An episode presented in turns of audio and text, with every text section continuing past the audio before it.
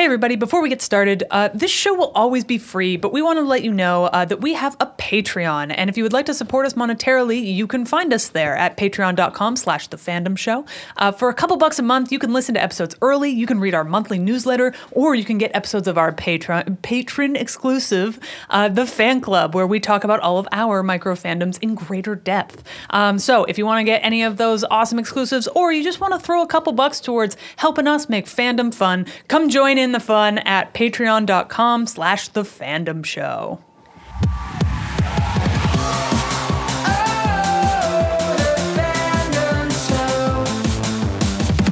Hello, hello, hello, and welcome to the Fandom Show, the podcast where we learn about fantastic fandoms by talking to our favorites about their favorites. I'm Stephanie Malik, And I am Kaya Green. and today we're talking about space. The final frontier. That's not the beginning of this No, show. no, you- you- you- Damn It's the wrong one. You got the wrong God one. damn it. It's Star Trek Deep Space Nine. Star Trek Deep Space it- Nine. I'll accept. The attempt was there. I appreciate it. You know what? She gets you. points. She gets points. Thank you. Ten Oh, points God. off Hufflepuff. Ten Thank points you. off Hufflepuff. Thank Steph, you so much. what do you know about DS9? Clearly nothing.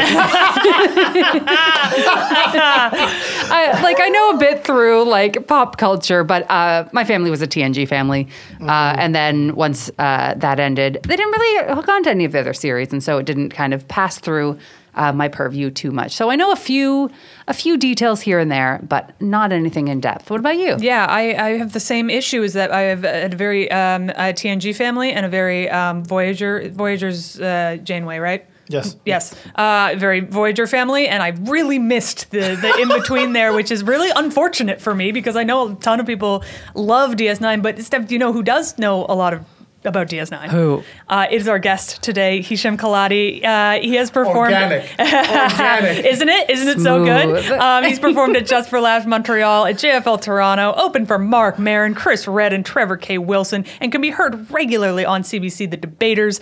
And his debut comedy album was nominated uh, for a Juno for Comedy Album of the Year in 2022. Hisham, welcome to the podcast. I'm very glad to be here. I'm very glad to have I know. you. Here. I know my voice doesn't sound as if I am, but I'm genuinely excited. I'm just saving all my energy for the yelling. you are just so ready for I am business. pumped, The- okay? Hisham came into the room today and immediately was like, "I'm here to work," and I'm so excited I for have that takes, energy. and I'm ready for Let's them. go. Okay, All right. um, amazing. We're starting from scratch. Absolutely. imagine someone could be me i don't know uh, knows nothing about star trek or deep space nine how would you get them in The original series in the '60s was uh, "Fever Dream" by Gene Roddenberry. You know what? That's a good description of Fever Dream. it, it literally was. It was, a, it was a, the campiest, like uh, like uh, gayest uh, uh, uh, um, uh, stage thing ever. Yeah. Like it was just.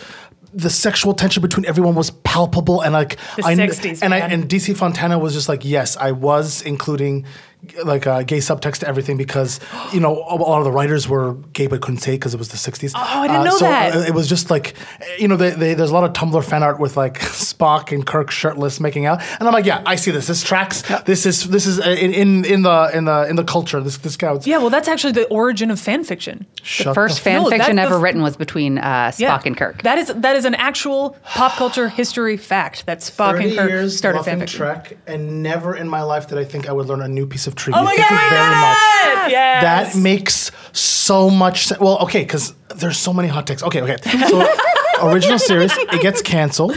It gets brought back uh, um, with TNG. And again, it was very Roddenberry heavy. He ran everything. It was an extension of his sleek, no fat, you know, utopian, Yeah. uh, uh, uh, you know, no money, anti capitalist like uh, perspective very little conflict, right, between the characters. so that's that was the thing. So his whole thing was. Uh, we live in an altruistic society, so everyone's dealt with their problems. We have therapy daily. You know, they're putting CBD in all the replicated foods. Everyone's chill all the time. so there's so that that because he wanted it to be philosophical takes, and it wanted to be an extension of how these people who work together, who have a unified uh, perspective, deal with an outside uh, conflicting force, which was very alien of the week. And then, unfortunately, Gene Roddenberry dies um, uh, early on the seasons, and he gets taken over by a few producers who had he had brought in almost as like uh, acolytes, these you know guys who would rise up the ranks. And Rick Berman ended up becoming the new Roddenberry. So he's kind of shepherding everything, and TNG kind of transitions a little later. It's um, less episodic, philosophical, and they kind of have like uh, um, carryover episodes. It, it's it's a little more um, More uh, arcs. yes, and so Berman and Paramount was loving it. Berman's like, okay, they want you to write another TV show, and we basically want you to write a western in space. So that's how DS9 ends up folding out. It, which is they were like, okay, if you have Journeyman, if TOS and TNG's ships going out, what if it's like to have like a frontier town in the boonies, and you have like a sheriff, you got a new mayor, uh, you know, you have the do- uh, country doctor, uh, you have like that uh, uh, jack of all trades kind of drunk in the corner, which is O'Brien, obviously, and so they and it kind of shifted tonally, and the big thing, which is was, and again, this is really dark, but like God is dead, Roddenberry's out of the picture, they're they're kind of shepherding this now, so like we can do what we want, which was, and a lot of writers and like TOS and TNG writers, even until the end of TNG, were complaining. There's no conflict between people, and when they do, it's like a potential love triangle between Troi and Riker and Worf that Right. really isn't a. Uh, and even the conflicts between Worf and his son, which like uh, bring me back for that because uh, TNG is entirely daddy issues. But it- but, but the, the problem really with those is. two is like even then it's so heavy handed because just like we got to stuff every possible thing we can in this you know 15 minutes in this one B story or C storyline that we can because it's an actual conflict between like a father and son or Yeah. And her and her mom even then but it's very campy but on DS9 they purposely picked characters who ha- would have conflicting ideologies so that there would be constantly conflict at any given point because we don't have the option of going out to space to finding a, um, kind of an alien of the week they wanted more stationary Right. Uh, it became more serialized which is a huge departure uh, from the um, franchise because it's just a ship through space Yeah. uh, and that kind of in itself uh, built um, a different perspective. It became significantly darker, which was not necessarily people something liked because uh, you know the first couple episodes is very like religious oriented. There's fanaticism. There's uh, um, there references to an occupation and uh, um, uh, almost like kind of like a um, um, World War II vibe, or you could say Middle Eastern vibe, or, Right, because there's conflict. Two warring factions. Yeah, uh, right? theoretically, The- yes. The, the Bajorans, who are uh, heavily religious, um, who are oppressed by literal colonizers, Cardassians, and it's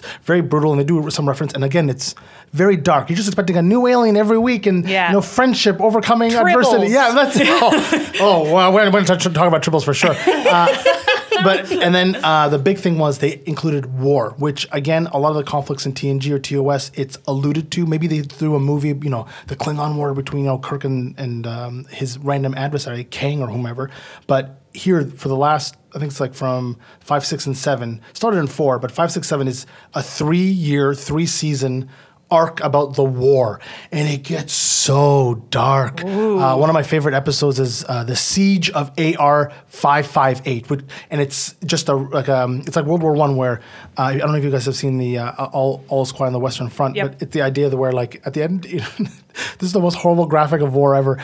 Um, there was a single line between let's say like France and, and, and Germany, and it never moved more than like 200 feet either way mm-hmm. for like five years, and like 100 million people died. Yeah. And they did that as a allegory in this perspective, where it's just some arbitrary asteroid planet in between uh, Dominion occupied space and, and Federation occupied space, and it's just like the eight dudes just murdering each other over and over and over again, and it gets so dark because you have like Nog, who's this little Ferengi boy, he's like a little piece of shit ruffian, kind of like a Huckleberry Finn vibe, who ends up being this very stoic uh, um, um, uh, Federation officer, Star- Starfleet officer, and he goes to war, and he's it's kind of like all all's quiet on the Western Front. He's like, I'm gonna go and do my duty, and the end of it, he's like, he's got PTSD, he lost his leg. Oh, dear And There's Lord. a whole, and he has to like come to terms with like having a disability, which is something they don't talk about in, Yeah. original Trek, uh, and him having severe PTSD, and like he throws himself in some hologram uh, uh, uh, about like he literally lives in the holosuite in a 1950s Las Vegas, like gambling and having fun. He's like everything's fine while he's crying. Oh my God. It's like you guys, you haven't hugged your uncle or your, your dad in like six weeks, bro. Like come out,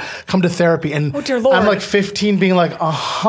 Oh, my so God. like, where, where, where are the alien boobs? And this is what I came for. Why, why are you making me feel? I hate this. You're making me examine myself. Literally, and and that was a thing. Like, uh, um, again, uh, I have like a whole chronology when I get to, but uh, I'll, I'll, it's just jazz at this point. Like uh, the captain in itself, very different from um, other captains you've seen. Right, First of all, yes. first black slash African American because he's American. Uh, they made him a single dad, and his wife got killed during a major. Um, uh, episode in TNG when the uh, Wolf uh, three five nine, where the the Borg attack uh, Earth. You know, uh, but Picard's all you know Borg. It's a whole thing, and Yep. just as an illusion, which I enjoy because like they they only talk about in TNG every once in a while. It's like, hey, remember when our captain committed a massive war crime? And, Whoops. You know, and then and gave him the back the keys to the flagship. Again, TNG's a mess, and he's back in charge, but.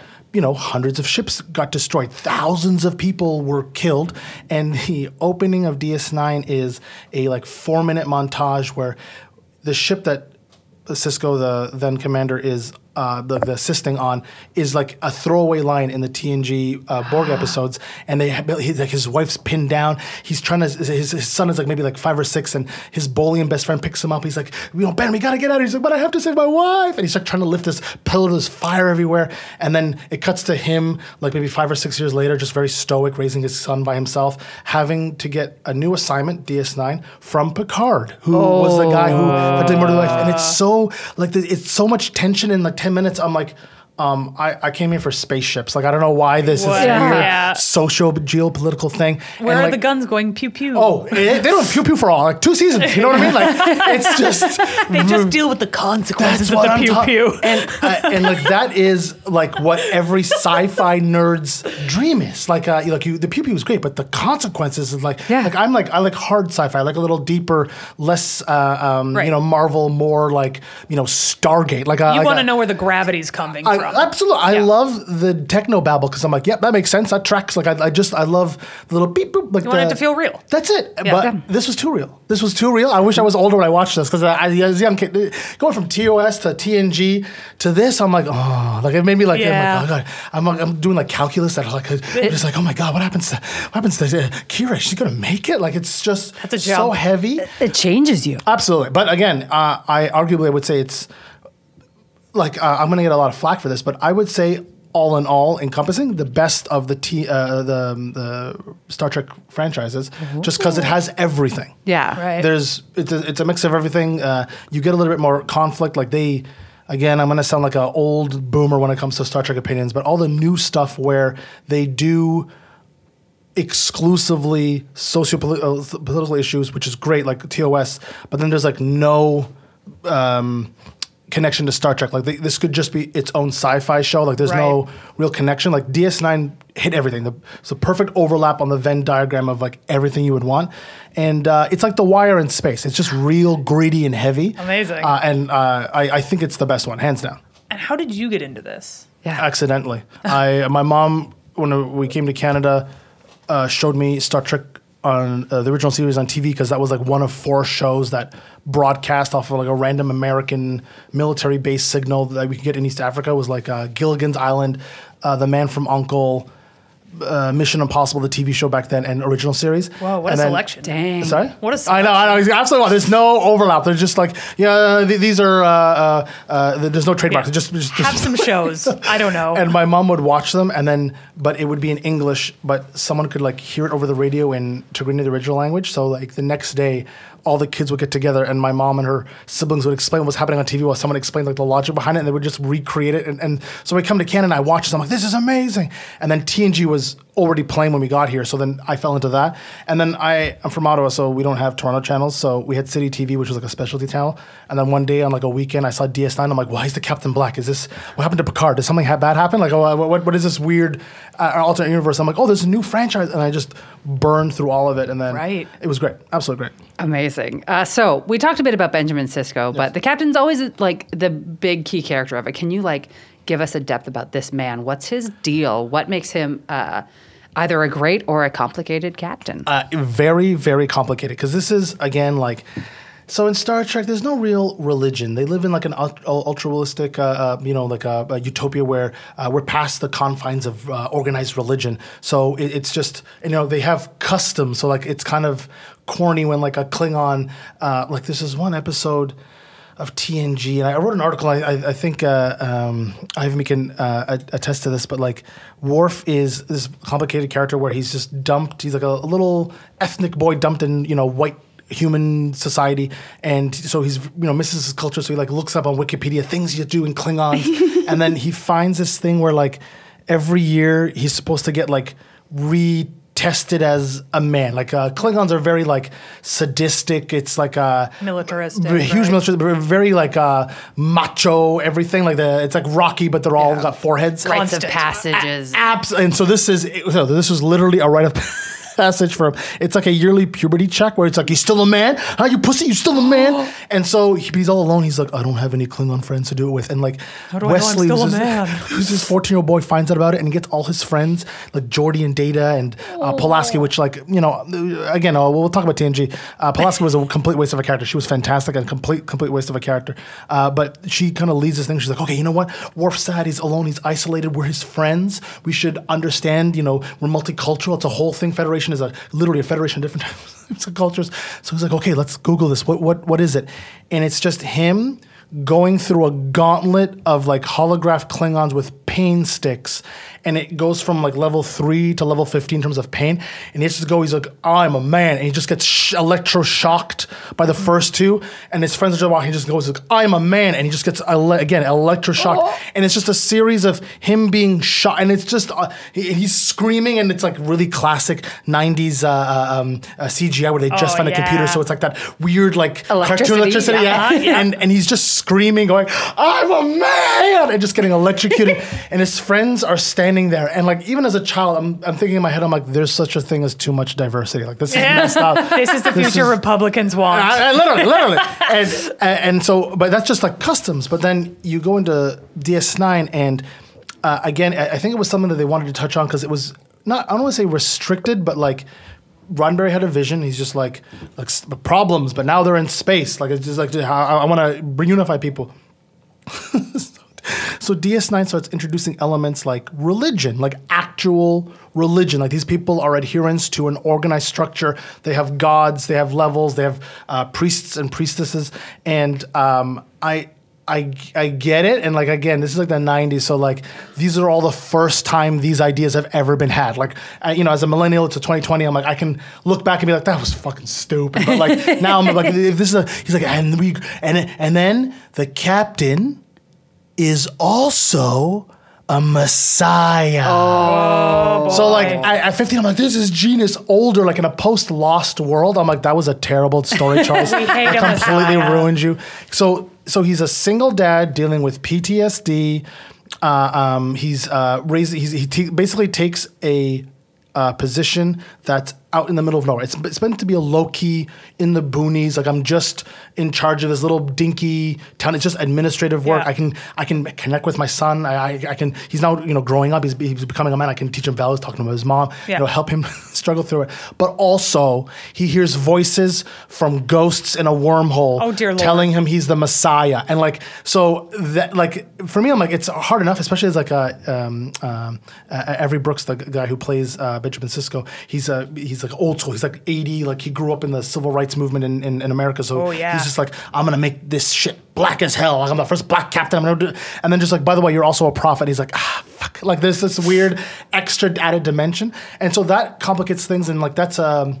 First couple seasons, I'll, I'll be honest. Like uh, eh, for most treks, the first two seasons are wild. Like it's just people trying to get their feet in the ground, get some traction. So DS9 is like the first two seasons. It's just weirdly relig- overly religious. Like they have like uh, bombings for separatists. Uh, My uh, lord. um, um, it's, What? it's almost like um, uh, uh, Protestants versus Catholics and the you know like the, uh, like the, Right, the right, right, Troubles the era kind of the, that that kind of the allegory. And it's just really weird and. It kind of not solidifies, but they're just like, oh, you know what? Instead of going 200%, maybe we should go to like 15. Like they kind of, kind of pull this back, and they kind of give him a little bit more uh, uh, to do. And um, the exciting thing about him is when they start the war, and this is a storyline where um, they start trying to incorporate uh, um, elements of like geopolitical things. So you, you start seeing like how Romulans, uh, who are like a uh, regional power, or Cardassians or Klingons are facing. Slowly through the last half of the series, he ends up becoming inadvertently a general in a galactic war. Because of I know right? He, he's just he's like okay you know what? I got slightly more paperwork. I got to go to church on Sundays. That's fine. I can still raise my son. But on top of that he's like oh I have the fate of the galaxy in my hands as well. And so a, a guy who's defined by war, you know, the traumas of having lived through the biggest war at that point, which was the Borg uh, invasion of Earth, is now leading everything. And like, uh, the, there's a joke where the first couple of seasons he has hair and no facial, uh, um, his hair and no facial hair, and um, it was something where they were like Picard was bald, so they didn't want like two back to back right. bald Yeah. guys. But like you see him like oh slowly then get a get a goatee, and it's like oh that's, that's pretty cool. And then then one of these seasons like his hair disappears, and it's like almost like he's aging. Like like you can see the character literally physically progressing and Right. getting older. The eight years of Obama. Oh my god! And like the like the wrinkles, all Yeah. one for every battle he's kind of gone through. Oh, no. And it it it's really funny because like um, he's he I guess the whole like him being a prophet on like a, like a messiah has kind of like leveled him up because like i- his position becomes more and more important. So he has to take bigger bigger uh, bigger um, uh, decisions, and the, the consequences are even more. And so this is this is why I think DS9 is the best, uh, and I will go hands on. Like I'm I'm a Kirk man. He's the first. He's my first captain. It's like Doctor Who. Whoever the first Yeah, Doctor yeah, was yeah. is your doctor. It's but, your like, SNL cast, That's you know? yeah, yeah, yeah. Um, Will Ferrell. Uh, but like, See? There we go. I, I am a Kirkman. I am a Kirkman through and through. I have a million pictures. I've I paid s- an obscene amount of money to take pictures of William Shatner at Fat Expos. I love him to death, but the, in terms of complexity and just absolute range, Benjamin Sisko is him.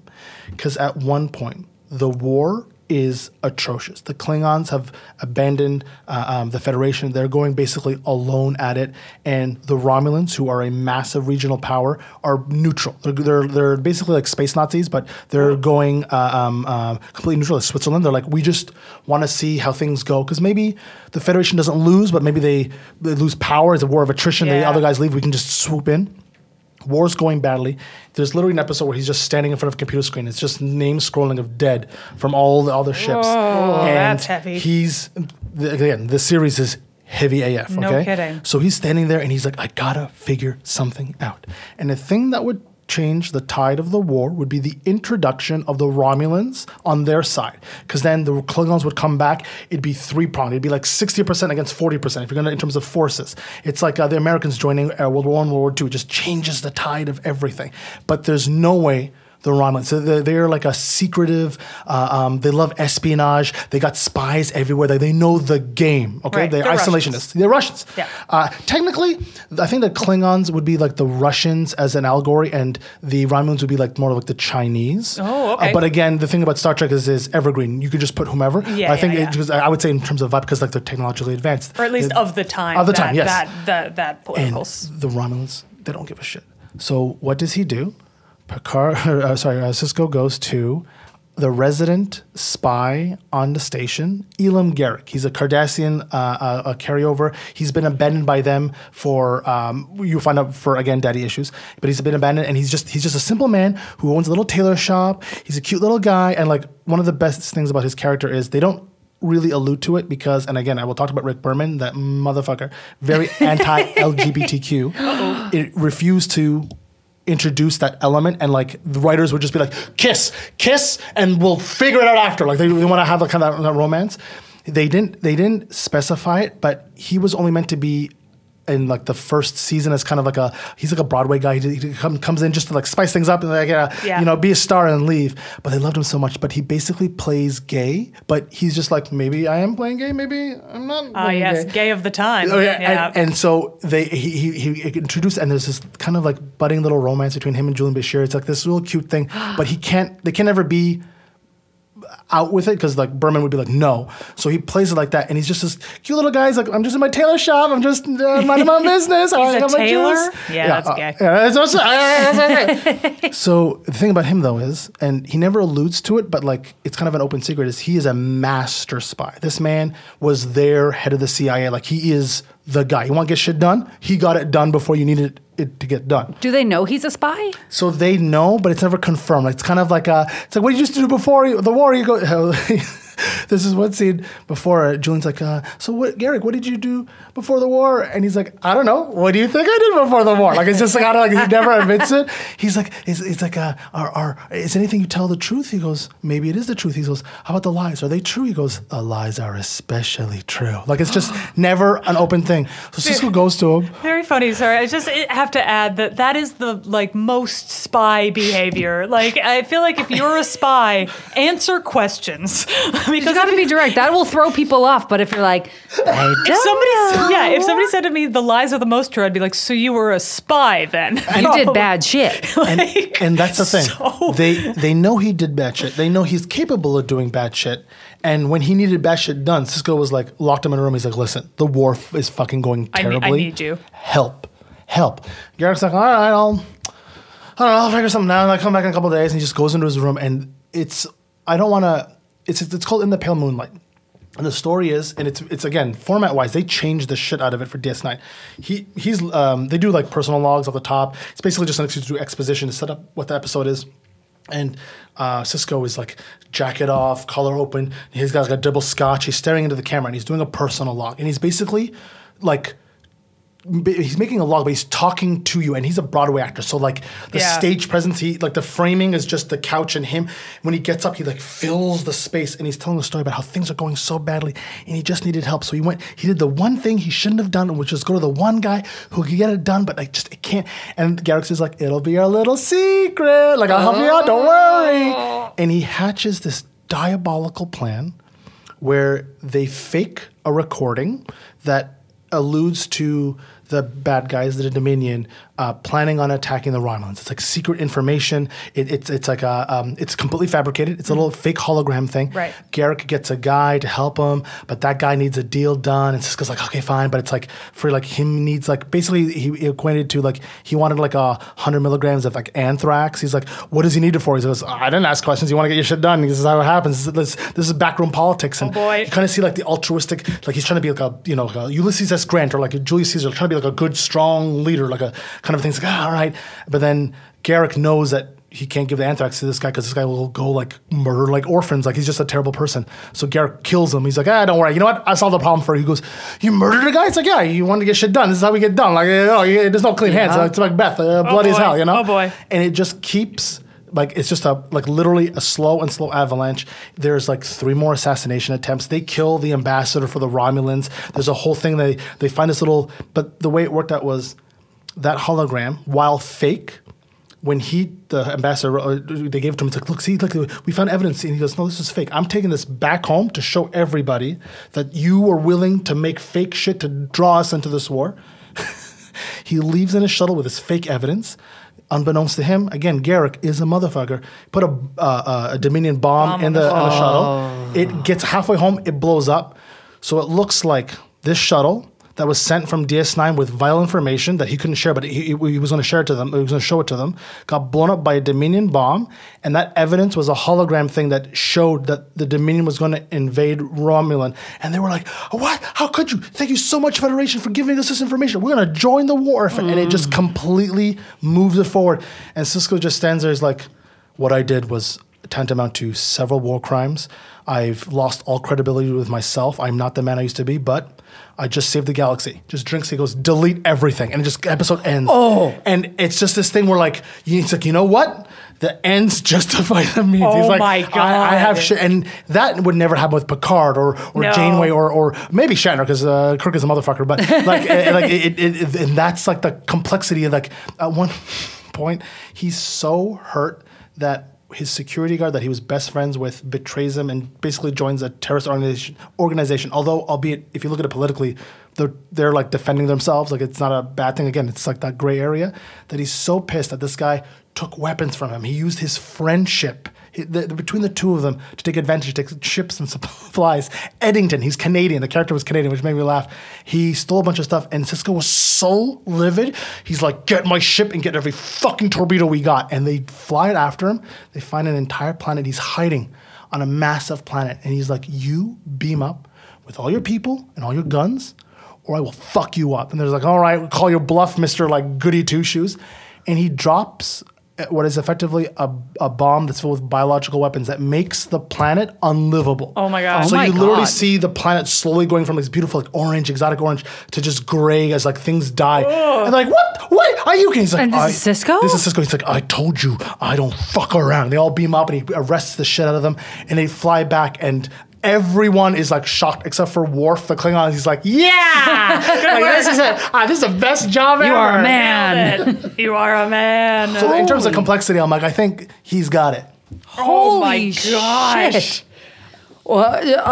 Okay, we don't have time to, frankly, uh, cover everything that there is here. But, Please, no, no, no, I'll give you bullet points. I'll uh, yell at me. um, but I was going to ask oh, uh, some other characters, Yes. some other key characters. Obviously, like I know there's a lot, but what what are some other key characters like worth noting? Um, so they uh, this is really fun. At the start of season four, they brought in Worf, who was Michael Dorn, uh, yeah. uh, basically to boost ratings, and it did. It worked. Uh, Yeah. it, they gave him a lot more flexibility instead of just being the uh, "Can we shoot the ship, Captain?" He's like, "No," and like that was his whole storyline, other than being a bad dad in all of TNG. But he has like a, he's a little more complex. They they kind of like the Drax the Destroyer, Nick Offerman character from Parks and Oh, Rec yeah, yeah, vibe yeah. plays a lot well. Um, Uh, Miles O'Brien is Colm Meaney, you know, g- g- really good uh, uh, old school Irish actor. He's very, very good. Like he's their Tom Hanks. Um, they brought him again as to boost uh, uh, um, uh, ratings because they wanted to do like a tie over episode with TNG where like it's like oh Picard's in this new one like a kind of a thing where he's just he's like a good like everyman kind of dude where. Uh, you slowly find out in the in TNG, it's almost like little like uh, facts where there's like, oh my god, he's a war veteran. He is technically like a chief, like a, he's like a master chief, the highest level enlisted man. He's not an officer, but his equivalence as an officer is a commander, and he's like led battles and like he's got like a great war record. And he just retired to become a transporter thing. He's like, oh, I want to spend more time with my wife and kids, and he's just like transporting people. So they bring him over to DS9 to be like a like an engineer, and it's, it's so funny because he's just like the most. He's like, all right, like very blue collar, like let's get you know rolls up his sleeves. But the thing about DS9 is, if you needed needed like a, a character to suffer. It was going to be him. Oh, like no. one season, one episode a season, they would give him the most horrible. Like um, he was arrested for a crime he didn't commit, and the prison sentence on that planet is they download a hundred year prison sentence into your brain, and it's so like accurate that like it's just your memories now. Like it's like, they almost inception you. So like he didn't do it, and they're just like, and they like they, get him out of prison, they unhook him. Sisko's like, what the fuck did you do with my boy? And they tell him he's like, there was no evidence. He's like, oh fuck, we're so sorry. It's like, there's no way to delete that. He's like, no, it's there forever. And so he's just got to move on with his life. At Oh, like, like Lord. 55, but he's got like the memories of like 185 Oh, my years. God. It's like hugging, and he's just like, I remember, he's like, this is what he's like hugging his daughter. He's like, oh, he's like feeding her, and it flashes back, and he's like choking out a guy for food. Uh, but he's like, that wasn't real, but it wasn't. Yeah. It's real to him. so Oh my it's very funny. Um, I, I'm laughing now, but it's, it's funny. Yes, hilarious. Uh, and then, uh, uh, and this is this is when I knew I, I would be racist even in the future. Uh, one of the characters is uh, his name's Odo. He's kind of like a he's the chief of. He's uh, Armin police. Shimerman, right? Uh, no, he's No, uh, no, no. Rene o- Auberjonois. Wow. Yes. he. Uh, uh, th- th- that's uh, no, uh, Quark, the Quark, Ferengi. Quark, sorry, my Uh, bad. um, uh, Odo is So his arch sorry, nemesis. Uh, Odo's the one that's got kind of like a flat top of his bridge. Yeah, and has that got, guy. Like, yes, yes, he's eyebrows, all the no eyebrows. all all everything is like. Yeah, pulled like back. Being pulled very back. annoyed with him a lot of the time. Uh, so he's a changeling, and his whole thing is that uh, there's like no concept of gender or individuality. They're just a blob that separates into something when they need to be alone. Relatable. Uh, and, and watching him, I don't know. As a child, I was just like, you know what? I don't like that he's liquid. He just pick a solid shape and consist with it. I don't know why about changes. I'm like, you can turn into anything. Ah, I don't like this one. Ah, put him in a box. Put, him in jail. I don't like these people. Get out of here. Um, and then. Uh, I guess I love Garak, Elim Garak. He's he's uh, like it's just really funny to have like um, he's like he's like the Creed of.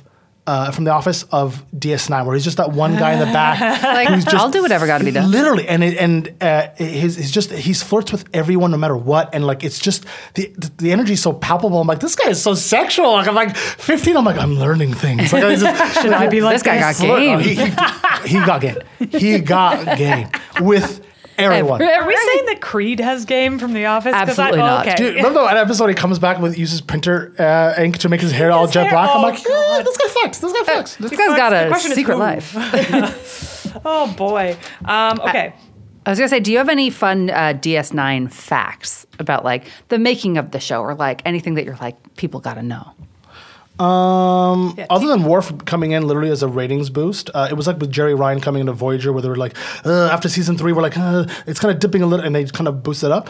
Um, and he really didn't want to come back from from TNG, right? Because he was really tired of the makeup. This is what I read. and and but the money, The- but the like, money. He he is. I guess seniority wise, Yeah. like he has, and because there's a, the new show with Picard, he is now officially the longest running uh, playing actor in, in all of them, and Mm-hmm. It's it's so funny. And I'm like, for him, honestly, right? and like Get the that money. syndication money. Oh Yeah, yeah, man. that's good. That's good cash. I'm trying to think of a fun fact.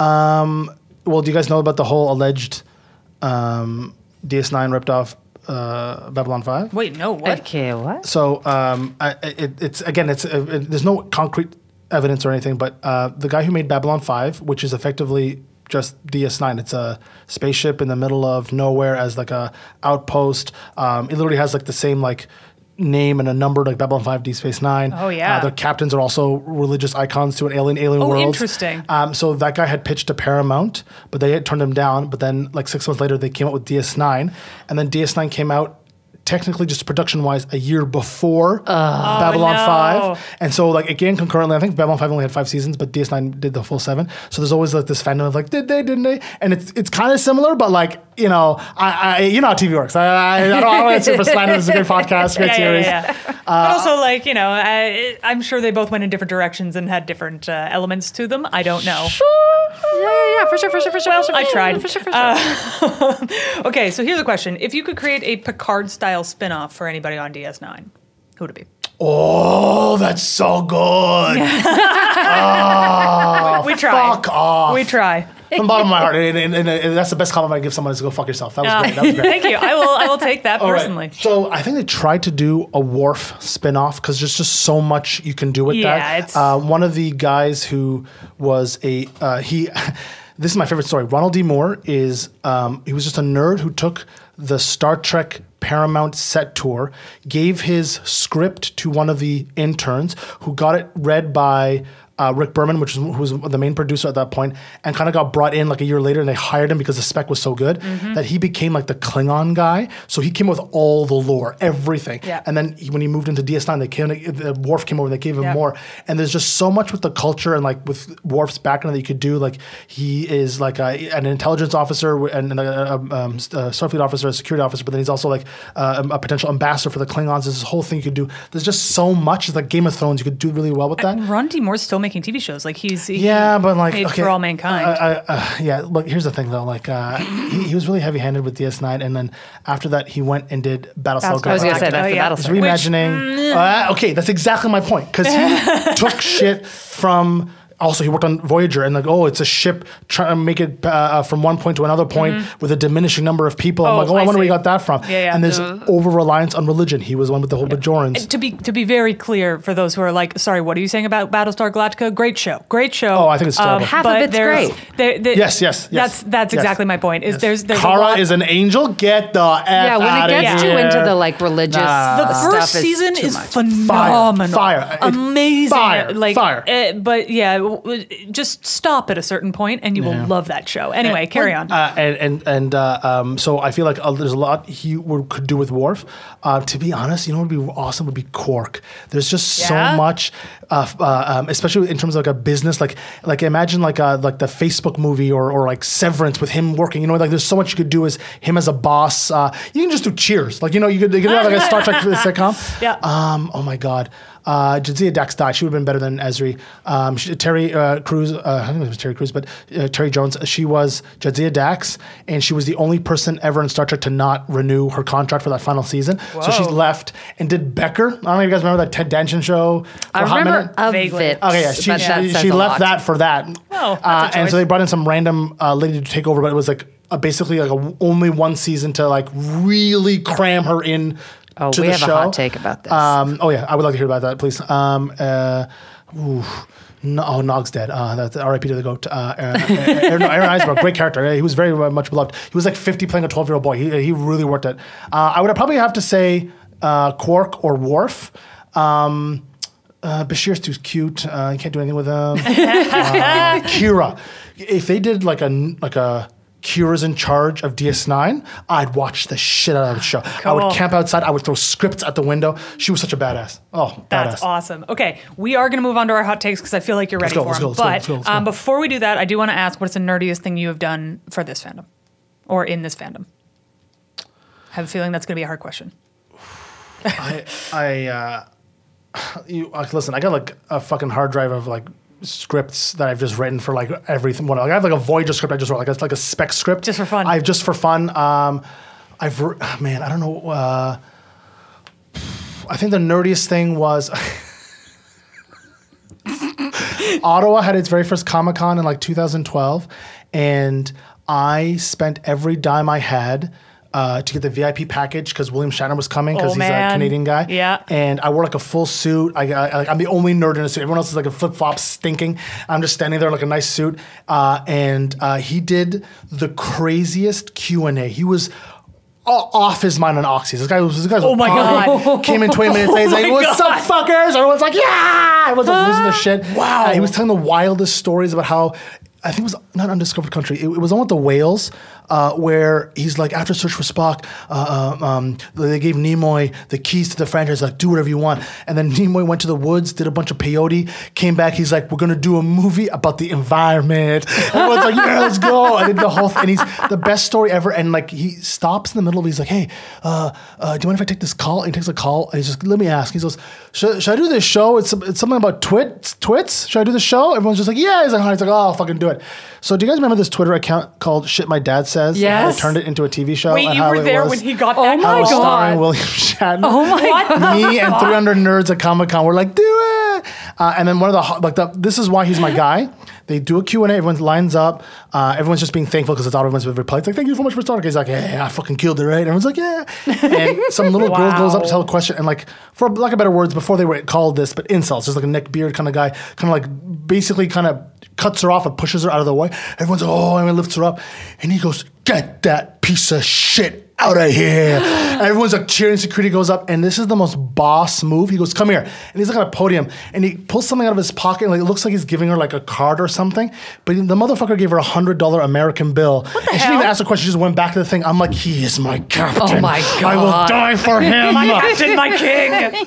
That is that was the best money I've ever spent in my life. that is so Holy chaotic. shit. That is so chaotic. Chaotic good. I don't good. know that I would have ever previously thought I'm going to spend some money to go see uh, William Shatner, but I feel like after this, I'd be like, how could you not? I uh, Chelsea has stopped me because it is too much money. Uh, from going to like t- something like t- t- Taragoga North, like it's North uh, um, State, New York to, Taragoga, whatever. They have an actual Star Trek, like for some reason, like a, a museum there. They have the authentic sets. They have the chair, Holy like that. And but like he was doing a talk, and the tickets were like. A thousand bucks. I was like, I can, I can pay this off. I, I, I, I, I, can- I, can work. I can, I can do this. I have a thousand dollars somewhere. Somewhere I can make it. Uh, but yes, please continue. Hot text, please, please, please. Holy shit. Okay, well, uh, before we get into that, we do have to uh, talk to you a little bit about our lovely friends at teepublic.com, uh, where you are going to find your next favorite tee. Um, so, TeePublic is a website that has unique and nerdy designs available on basically everything you can think of, from t shirts to tank tops. You can get them on hoodie- hoodies and mugs. Uh, you can get them as wall art. You get can get pillow. It, you can get it pretty much anything you want to put in your house, um, and you can find any design that you want and put it, uh, customize it any way you like. Yo, you want to customize your own size? You can. Want to customize color? You can. Want to customize fabric? You, can. You can do it on any piece of clothing. Uh, our store, we fill up uh, with a bunch of fun designs. So after every single episode we record, we go into TeePublic and we're like, let's creep a bit and see if we can find a fun design on Yeah, there. yeah. So any episode that we've done, there is a design on our store that we have hand picked from an artist. Uh, all designs are made by indie artists who get uh, a fair commission for their work. And when you buy a shirt from our store, you're supporting not only that person, but you are supporting this podcast. Woohoo. So head to teepublic.thefandomshow.com to check out all of our merch and your favorite designs from TeePublic. That is teepublic.thefandomshow.com. And thank you so much, TeePublic, for your support Thank on you this so show. much. We Thank love you. All right. I'm not even kidding. I'm, I'm buying a shirt right now. Oh my God. I love it. This one says never forget Huge. Wolf three five nine. Oh my God. Okay, we're Huge. gonna- Look that's gonna go in the store. Four It's go in the nine store. eight nine point one. Yeah, yeah, Yeah, That's we're putting actually this in the started. store. You can have the same shirt that Heesh is going to have. Also, he's currently wearing a really sick Klingons. It's a Lakers. Raiders. Raiders, Raiders. Yeah, which is even better Klingon Raiders. That's very, very funny to me. Incredible. Um, okay, right. so while you are buying that t shirt, we are going to throw some hot takes at you. Are you ready? Hell yeah. I got to start with this first one. It's from uh, the person who recorded our Star Trek: The Next Generation podcast, Shannon LaHaye, friend Nice, of the podcast. nice, Ezri Dax was a wasted opportunity. They essentially took the chance to bring Dax back as some very different alternative to Yep. Jadzia Yep. and wasted it to instead just replace her with a younger carbon copy Yep. with less agency. Therefore, Yes. the storylines were all the same tired Yep. ones, and it would have been better to just not bring Dax Yep, back at all. Absolutely. Hard yes. Absolutely. Uh, so her, her, her, her Nicole DeBoer, very nice lady, like, but she was I'm gonna sound like a like I don't want to sound like a, like a pig, but like she was like a cute little thing they could put in like a suit and be like, it's Jadzia, but 2.0, you know, kind of a thing. Uh, Terrible. yeah. Cause they fucking jammed. Uh, um, Jadzia and Worf got married. It's a very fun. Uh, Is Jadzia the one with the stuff on the side Yes, of her the face? trails, the Yeah, little got dots and the, the slug in her tummy, which is how they do the carryover. There was a great thing, Curzon Dax, which was uh, Ben Sisko's uh, uh, mentor and when he was coming up, like uh, his guy. That, if you will, slug transferred into Jadzia, who was just like a 26 year old uh, scientist for Starfleet, but like she has the memories of all the hosts uh, previously. so, So like the doctor. yeah, and, and, and so she, he calls her old man because like, there's kind of a throwback because he knows the symbiote separately from the person. So Jadzia and him have like a really nice, like f- like friendly, uh, kind of like a Liz Lemon, uh, uh, Jack Donaghy. vibe, where it's like, yeah, yeah, There's yeah. no sexual tension, just good friends. And Ezri, they just jam that in and like they could have had nothing. They could have made her anybody, but or like you said, uh, uh, like he said, not have her at all because they just started a romance again. But like Worf's like just wife just died, and he's like, this is not her, but like maybe it is. I'm like, you, you could why why? Yeah. it's a wasted, absolute waste. Ugh. Hot take. Plus, she was a therapist, so that, that would have been a lot of fun if they just brought a therapist, not made her Jadzia, just had like Yeah. a therapist. Oh, everyone has trauma. Shocking. in Star Trek, never. No. Okay, so how about this one? Chief O'Brien was the back, backbone of that crew. He was reliable, dependable, and could get the job done, whatever it was, and was per- perfectly imperfect. Listen, I know this is going to be fun. It sound uh, funny, but I, I, I don't. I, again, I'm, I'm pro everybody.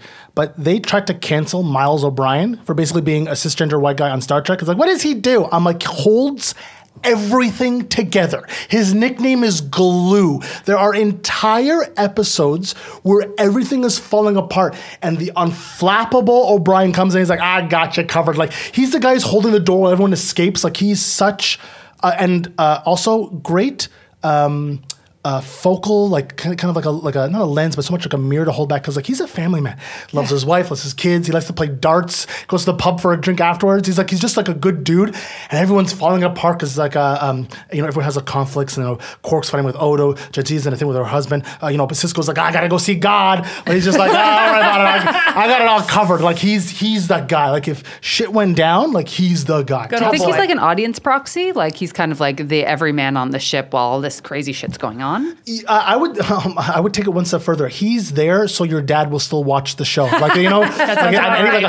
Scotty or like a like a you know a, Riker, like a Yeah. kind of like a I don't understand why there's so many coloreds and women's. Before it used to be just white guys. It's like oh this one we got one for you, we got one for you. He's, he's for you. You're your token white guy. And like, just I gotta be honest. If you just I, I gotta um I'll I'll tag it in afterwards. But there's that one episode where the prison episode. It's just so funny to see him just be um, ripped apart as a uh, as like a, and then just back go, go back to work the next day. He's like ah fuck. I forgot to change this, and just changes the light bulb like nothing. He's like goes back to the mines. I love it. Oh, Such a good bless. vibe. Okay, Dax and Odo would have been better than Sisko at being in charge. No, Dax. Uh, the problem with Dax is symbiote, yes, because you have 500 years of uh, mental everything, sure. But Jadzia, no. Jadzia was like a party girl. She was out there having fun, uh, not responsible whatsoever. She showed up to work like drunk sometimes. Still, she was fun. Odo is a like a liberal fascist. Like he's just like, oh, I gotta hold, keep up the rules because like you know they're the rules. Like you know the rules are enforcing slavery. He's like, but they're the rules. Like he's just he's like Yeah. a neutral Status quo. Yeah, very much status quo. Like, Protected at all costs. and and and, and not because he's like, but because the because to him he he was the, the the the cop or the sheriff during the occupation, so he saw open slavery, and he's just like, listen. You guys have more freedoms than before. Do you remember how bad it was before? Like you got eight freedoms now. Just enjoy those. You used to have zero freedoms before, kind of vibe. Right, right, right. And also, he was always so sad trying to find his parents. Like, yeah, all right, bro. like, just, Okay, how about this? With the possible exception of Sisko's relationships, everyone seems to be forced into heteronormativity against their character's nature. Yes. Bashir and Garak had more chemistry than any canon couple, Yes. and so did Jadzia and Kieran, Kira. But because of the era it was written in, Rick Berman. we had to watch Bashir being a sex pest around women until they Rick killed Berman. off Jadzia and gave him Ezri as a Berman. prize for learning to be nice around women. Rick Berman. Rick Berman. Uh, again, uh, this is just what I've read off the internet. Please don't fire us or get us in trouble. But yes, uh, yeah, absolutely. Yeah. Um, uh, Kira and Jadzia was really cute because they had like a sisterly vibe. But again, I don't know if it's just direction from someone, but like everyone just holds their like eyes just a little long at the end. Or I'm like, are you guys gonna kiss? Like, it's, this is actually a really nice moment. Like, like, but it's just friendship. I'm like, all right, fine. I thought it was like a romance thing. If you insist. And and um, so like they had to make Bashir unlikable. Like this was the thing um, that people didn't understand because they went in thinking it was going to be classic episode of the week. Every character is going to be the same. There's no progress. Yep. But because they knew this was going to be serialized, they needed to be like it's like Game of Thrones, where you have like a piece of shit character has a redemption arc. They really and again, this is this isn't like ten episodes. This is twenty four. Yep. Peak epi- like Back he in the day. He was a piece of shit for twenty four episodes in a row for two years in a row. Like, of course, someone's gonna like him. Yep. But then they have. But, but they needed to make him a piece of shit, and then like you, he kind of like mellows out. He becomes a little bit more mature. He has real relationships. Um, again, I don't think they played his romances very well because also, funnily enough, him and Kira in real life uh, um, marry and have a Oh. kid. uh, but then they also divorce. Um, So, uh, so th- that was kind of like a weird thing. Um, I agree. Yeah, yeah. Uh, it'd be nice to have some gay relationships, uh, and this is why I like New Trek, like Discovery. They make it a point. Although it always makes me laugh. I'm like, you like what was, and I know it has to be outside in like life prejudice, not like uh, you know, using the justification of like world logic, because I'm like, we're fucking aliens, bro. Like this, this gender is a construct. Who cares Yeah. who's kissing whom? Yeah. You got to worry about if the tubes match the stick. You know mean? Like, Yeah, what like, touches, what goes where? you everyone can kiss. So I'm like, for sure, it was him being like, "Mm, I don't like it. I'm like, oh, great. Because then again, it's a waste of storylines because you could have Yeah. had so much more back when it was really like uh, something to talk about even more than now. Like again, they Avery Brooks really blacked it up because he's like, I'm a single black father. I'm like, uh, uh, I don't want to say Cosby, but I need a better reference, but like like a, like a black sitcom, like a, like a Fresh Prince. Yeah. Whereas like, I'm gonna, I'm gonna, and then they they talk about. Um, oh, there's this one episode I I wrote it down. This is why DS9 is special because no other series kind of does this, but um, it's called Far Beyond the Stars, where Sisko has a meltdown about how many people keep dying in the war. So he basically like like spirals and hallucinates himself as a black sci-fi writer in the 1950s working at a publication Whoa. where he's trying to pitch the idea of DS9, where like a black captain in the future with his son and and all this other stuff. And um, Odo, uh, who's uh, like a very classically trained uh, um, a Broadway actor, um, him, um, uh, uh, Benjamin Sisko, and, and Kira are trying to get their stories pitched. He's like, no, I'll think about it. It's like, oh, sorry about a woman in space. I'm sorry about black in space. All right. And the next day, like, okay, we're having a, a, a team um, picture, but uh, Sisko and Kira, can you just stay over there? Like, uh, our, the- the- our readers aren't gonna want like a Negro and a woman, you know, like you know, and this and it and and like I loved it because I'm like I get it. There's, there's like experience, and he threw it in, but I'm like I don't like the like the gay version of that. Like that would have been nice Yeah. to have in like the '90s. But again, Rick Berman. I just want to throw now. I know you came with some hot Yeah, takes that we you need to want to make get some- Oh no. I've yelled them all already. Oh, amazing. Great, great, great. Um, I, Got I- any I like others? it serialized. I like the war. I don't like the religion. Um, uh, what else? What else? I, I like it was dark. It's consulting his notes for those yeah. of you are. You know, uh, this is less of a a thing, but like, do you guys understand the concept of the mirror universe episodes? You guys, you guys know Trek enough about that? a little bit. The, yeah. So in TOS, there was just kind of a throwaway thing again. Like they had like two sets and no money. So Right. like, what do we do? Uh, we're in a different evil universe, and Everyone has um, goatees, That's right? it, and That's that's, where the the, goatees that's where it comes from. The com- exactly. the community joke Uh, yeah. uh, Oh my God. Uh, uh, the That's- alter the bad timeline. So Yeah, yeah, exactly. It was a throwaway thing. It was very comical, but like kind of poignant because it like it's it's like a you're driven by your base instincts, like and that concept. And then I don't know why, but I guess they were just trying to poach some stuff. But there are like one too many mirror episodes, I mean, mirror universe episodes in DS9, where all of a sudden like Kira's in like bondage gear and like Bashir and uh, uh, uh, Miles are like like piece of shit freedom fighters and like Sisko's like a badass pirate. And like just randomly for no reason like when there's been a lull they're like oh we don't we don't have anything on like the schedule. Throw in a mirror universe episode. They just kind of toss that in. Yeah, yeah, yeah. and uh, I was like, okay. And then a little later on, again, this is, I guess, like someone had the idea and they had like one season left, but they throw in the concept of um, Federation, and again, it's war. Like you get to see like the um, uh, the darker side of Federation. Like the Maquis are terrorists because the Federation seceded Federation land to Cardassians in a war thing, but they didn't have any protections. Like you're just with them now. Like we're just giving up this. You either come back home or and they've like they've lived there for like 50 years. They've, they're colonizers. They've, they built a whole life there. Like they, went to a random planet and they built a life. And they're just no. And they're like okay, well peace. And so they start defending themselves from the Cardassians that they get considered terrorists to keep the peace. The Federation's like ah you're a terrorist. We can't help you or whatever. So like you know, uh, uh, there's so uh, that's something you don't really hear about. And then you didn't know this, but Federation also has its own secret intelligence service, Section 31, which is this like clandestine behind the cold, like the actual spies, like equivalent to all the other monsters the Federation says are, you know, we don't have ours, but they have theirs kind of thing. Ooh. And again, oh. they just kind of, and it's really fun. Uh, the, the, episodes are great. It, it, gives Julian Bashir a little bit more flexibility because like they give him some depth. He's like, he's like, oh, I want to help, but like I am trying to be good, kind of yeah. a thing. But then it just stops and there's just one seat, like a, a couple more episodes, one, and then just it disappears. And I'm like, okay. And then for some reason, when they did Discovery, the first in this is the big twist is the entire first season is the captain they think is theirs is from the mirror universe. What? And then every Trekkie us. is just like, cool because it was a gimmick that they used from like 15, 20 years you've ago. You've been there, you've and then done that. Every new person's just like, I don't understand what, what mirror universe. Like it was yeah. just meaningless. Oh, so it's for no one. That's what I'm saying. I see. Yeah, yeah, yeah. So is it, that kind of stuff? I'm just like, mm, I don't know. Now I find like a boomer trekkie. I'm like, the new stuff is terrible. well, here's the last question: What if you were to create like a new series? Because I know you're a writer. You're a it's creator. called Federation, and what it would be is the West Wing, but Star Trek. So you follow the president and his cabinet, and like you know the because again.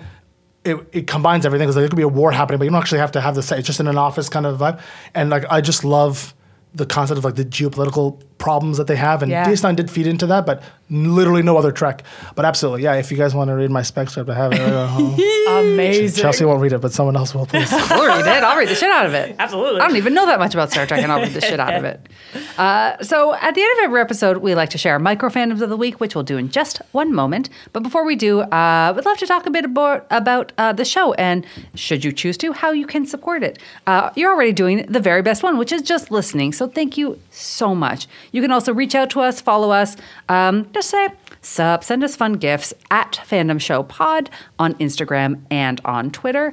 Uh, also, please tell your nerdiest friends about us. And if you can, get on uh, your podcast provider of choice, though ideally Apple Podcasts. Do a little rate, review, and subscribe. Tell us what you are you on the side of the Federation? Are you into Romulans? Put whichever is your favorite alien race on there. Yeah, how do you feel about the mirror universe? Because uh, even just that one little tag me cowards, I want to hear it. Uh, even one word review helps us move up in the charts and helps us get uh, more people listening. So we would love that. As we mentioned, the show will always be free, but if you do want to support, you can check out patreon.com slash the fandom show and you can get all sorts of cool extra content um, and so on and so forth. And last but not least, our theme song is by Yusu Kim and our logo is by the wonderful John Blair. All right, we are now on to JB. Yeah, JB. Um, and we are now on to our micro fandoms uh, for the week. Uh, Steph, what is your micro fandom this week? At the time of recording this podcast, it is the day before we are going to my very first Renaissance fair ever. I have wanted nice. to go to a Renaissance fair my nice. whole life. They're so staple in pop culture TV shows. Like yeah. so many different shows end up at a Renaissance fair. Or, Getting dressed up? No, I'm too shy. I'm too shy to get dressed up. This is a preliminary. Adventure. Yeah, we're just sussing it out because there's another Renaissance fair later in the summer. That if you know, I don't know. One one of the funniest things I've ever seen was um, they had a picture of um, a bunch of people dressed in original series outfits, and they were like they had beamed down to oh my a, god like a medieval world and they were just cosplaying as like Star Trek officers. Do you want, come, you want to come tomorrow in a Star Trek funny. outfit? Because uh, friend of the podcast. Lie, I, I have work, but I, you please no. the next time I would I have oh I have one at home. Again, it's a full DS9 uh, Captain Sisko outfit. I will come as as an away mission. I love nerds. I love nerds. I love nerds so uh, much. uh, so yes, this is my big micro fandom right now. I'm so excited to go to it. I'm gonna try to find a smoked turkey leg. Be a classic oh my Renaissance God, vibes. Yes. I know, right? Like, I, uh, Steph is almost exclusively excited for the turkey leg. I'm in for the turkey leg. Four or five I times truly in the process of this. So many times. So excited. Kaya, what are you nerding out about? Okay, well, I just read. Um, if you know of the book *Sapiens* by Yuval Noah Harari, um, I just read his follow-up book. Uh, um, too removed. I think he has three books, uh, 21 Lessons for the 21st Century. And uh, I found it really good because it talked about, um, you know, a lot about what the future is going to look like with AI and with all the various like post-truth things. Um, and it was really good. It, it left me like hopeful that we we still have room to to fix and change things. And What, what was your one takeaway from that? Ooh, or, or what, what Nostradamus prediction can you give us? Oh boy. Um, well, one of the things that he mentioned was that uh, if AI continues in the way it's going to continue, Yes. and mind you, he wrote this in 2018, pre-Chat GPT Oh, and off, so on and so forth. Yeah. He was going to. He was saying that uh, it'll probably create potentially a like useless class of people, in uh, useless in, in quotation marks, in that they won't be able to have jobs because there simply won't be enough jobs. Because the, the, the the AI took them. Exactly. So that we need to kind of reassess what society looks like if people aren't working for a living, and that Holy maybe phi- like philosophers are going to kind of become more essential jobs as we're figuring out what it means to be human The and what ethics we and do everything. with- Isn't yeah. it insane that they, the AIs took like the fun jobs and not like the hard jobs? It is truly Yeah, man, unacceptable. Take the shit jobs, please. Let us just be the thing. Automate everything, give everyone serve, and then just let us make art. Like, come yeah, on. that literally is my dream world. I I don't know whose dream world it isn't. Just let us do the thing. or thing. Ferengis. Ah. Ah. That's very upsetting to me. Anyway, so that it's a it's a fascinating read. Like even That's if you don't agree with ev- everything in it, it really gets you thinking about what you kind of want your future to look like. oh you know? my god! I hope I die before any of that happens. Oh yeah, absolutely. Don't worry, it'll be fine. You can't see their face, but they're freaking out. All right, what about you, Heesh? Um, this is this is too niche. Uh, this is all for the uh, boomer demographic. Um, You are I'm- not a boomer. You have Oh, said No, this I- three listen, times. I am a immigrant who came in the time where the values that were put upon me was to become a boomer. I get a house and a car Yeah, and like a wife and two and half scenario. kids. You know, like like I need that thing.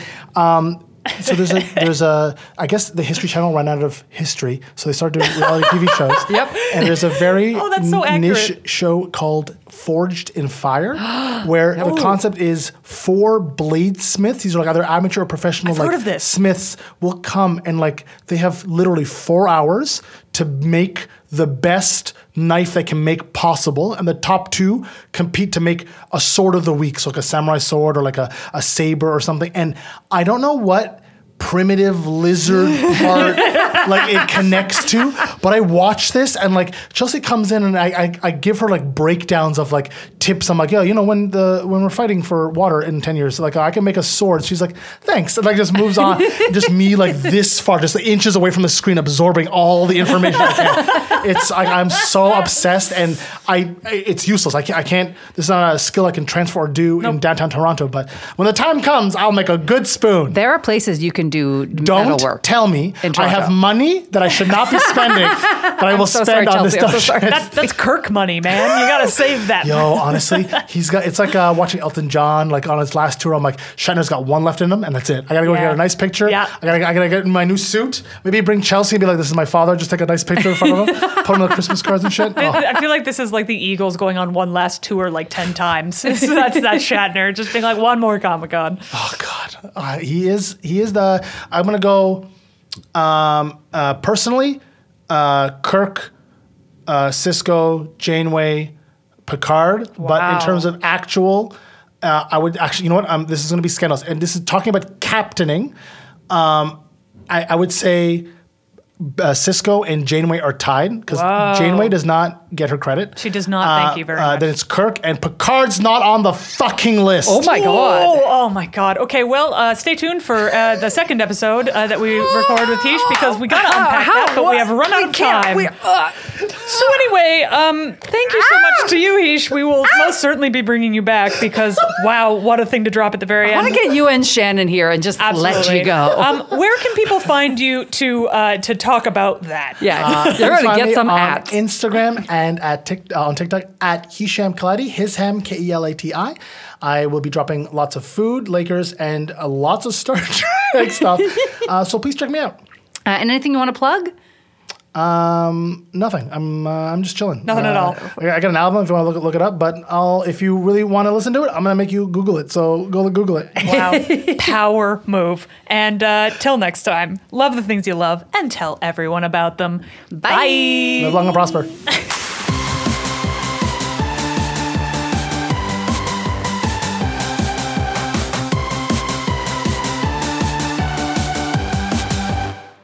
Fandom Show. The Fandom Show is produced by Andrew Ivimey as part of the From Superheroes Network. For more great podcasts like this, as well as webcomics, articles, and so much more, visit FromSuperheroes.com.